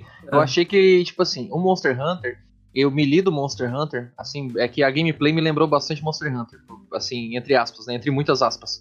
Mas eu acho que o melee do Monster Hunter, ele é muito bom, o melee do Monster Hunter, tipo, aquelas adagas e tal. Só que eu acho, às vezes o jogo é meio lerdo, e o Phantasy Star, ele é muito rápido, tá ligado? Ele é bem rápido, tá ligado? Tem muita ação. Cara, e ele parece até, sei lá, um character action, tá ligado? Um character action, ele é bem rápido. Ele é bem action, sim. Tipo, ele é bem rápido, ele tipo, é o Monster Hunter mais rápido. Tá ligado? O bagulho de dano é computado pelo cliente, então, tipo, seu dano é computado no seu computador, o que é muito bom porque você não tem delay. Se acertou, você acertou, tá ligado? Agora, é uma solução interessante. Agora, o segundo jogo que eu ando jogando da semana, eu acho bem maneiro citar ele, é o Diz Irai. Vocês já viram? É uma visual novel, Diz Irai. Tu fala dela o dia inteiro no Twitter. Tu fala dela o dia inteiro no Twitter, né? Porque é muito grande essa porra. Coloca Diz Irai, Amantes Amentes Intro, que a introzinha é legal. Eu conheci essa novel quando ela foi adaptada pra anime, uns anos atrás. E o anime é um desastre, né? É famoso por ser uma péssima adaptação. Ah, é? É que a treta, que a visual novel tem 80 pra 100 horas, né? E o anime tem 13 episódios. Porra! E, tipo, ela tem um universo todo complexo. É essa aí mesmo. Então, tipo, eu vou falar que eu tô gostando pra caralho. A história é uma ideia muito imbecil, só que bem escrita, sabe? Tipo, a ideia é que os nazistas lá, que tinha os nazistas da SS lá, que eram ocultistas, né? Tinham puxadinha pro paganismo. Eles fizeram um ritual ali em Berlim, que eles sacrificaram todas as almas de Berlim pra voltarem no futuro, porque eles estão tentando meio que transcender, tá ligado? Tipo... Eles estão tentando viver, ter a vida eterna, e pra isso, blá blá blá mágico, bizarro, que eles vão ter que sacrificar um monte de gente, voltar no Japão e fazer um Battle Royale, tá ligado? Que é bizarro, mano. Não, a ideia é totalmente imbecil, só que é bem escrita, tá ligado? E esse que é o pior. Aí, tipo, ele é desse gênero que o Fate participa, né, que eles chamam de shuni, né, do visual novel, que são aqueles caras, tipo, poder exagerado, falar magia por meia hora, sistemas mágicos desnecessários... citações literárias desnecessárias, citações filosóficas desnecessárias. Então, tipo... Só que a diferença do Diz Irai pra maioria deles é que ele é autoconsciente da estupidez que isso tudo é. E, tipo... tem até uma frase, né, de um dos personagens que é, tipo... Porra, eu sei que a minha ópera é meio clichê, mas os atores são os melhores do mundo, sabe? Então, eu quero que você veja até o final. Tipo, o personagem fala isso. E eu fiquei, tipo... Porra, isso descreve muito bem, porque... O desenvolvimento de personagem é surreal. Todos os personagens têm, tipo, motivos bem coerentes pra fazer as coisas. Quando eles são loucos porque alguma coisa rolou com eles, tá ligado? Esse moleque japonês, né, que é o Ren, que tá ali com a mão bizarra, ele meio que consegue esse poder pra derrotar os nazistas, e ele tem que quebrar todos os nazistas na porrada se ele quer que o planeta sobreviva, porque os caras estão meio que trazendo apocalipse, tá ligado? Que é o Diz Irai, né? Diz Irai é tipo o Dia da Fúria, é o Ragnarok. Só que o engraçado é que os nazistas começam a se matar entre si, porque eles têm motivações contrárias, tá ligado? E poderes hiper exagerados e lutas que destroem o cosmo, tá ligado? Tipo, eu não sei nem o que dizer exatamente. A trilha sonora, eu acho engraçado que os caras chegou assim e falou, não, que trilha combina com isso? Os caras falaram, coloca só metal e música clássica, só isso. E, tipo, o jogo inteiro é isso, só é metal e música clássica.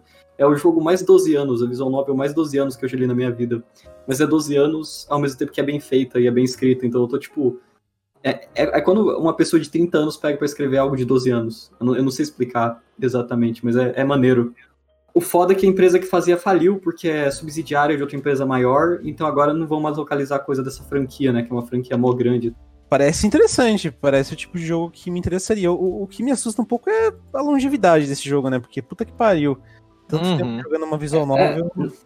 Na real, essa Visual Novel começou a ser escrita acho que em 2004 e acabou em 2007, não, acabou em 2013. É louco.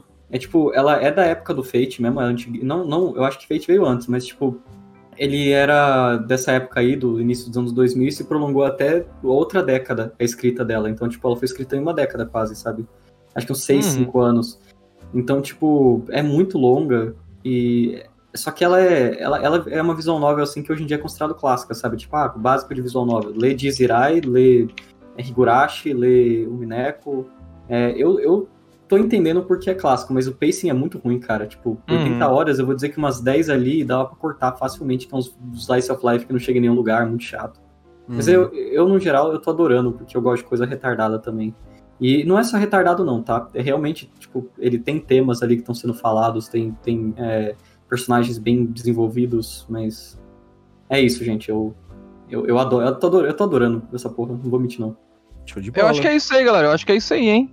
E galera do chat que ainda tá expectando os 4 patetas falando besteira, eu queria agradecer a todo mundo que participou, a todo mundo que veio, que deixou sua presença, seu follow, seu host, suas mensagens de carinho e de muito amor pra gente, a gente fica muito feliz, é isso aí. Queria agradecer vocês que vieram aqui para prestigiar o nosso trampo, que dessa vez deu mais organizado, então... Ficou bacana dessa vez, admito. Falou, gente. Obrigado aí pela participação. Fico feliz com a presença de vocês. Espero que vocês tenham gostado desse episódio. Foi uma trabalheira, uma reunião antes de 2 horas, discutindo como que ia ser essa merda. Espero que vocês tenham ficado muito felizes, que eu fiquei feliz com o resultado. Até eu gostei da participação de vocês, gostei do desempenho da gente aqui. Eu tô bem satisfeito, gente. Obrigado aí. Todo mundo que prestigiou aí, @frost_canal no Twitter, @megazão_ no Twitter, @bladercoyote no Twitter e eu, @modonoia. Se vocês quiserem ficar por dentro e do que vai acontecer, @randompodcast com M, para vocês ficarem por dentro de tudo que vai acontecer no podcast, novos episódios, novas participações especiais, ou lives, quem sabe, né? Nunca se sabe a hora que a gente vai querer abrir uma live e jogar alguma coisa com vocês. É isso aí, galera. Posso finalizar? Isso aí. Valeu. Falou.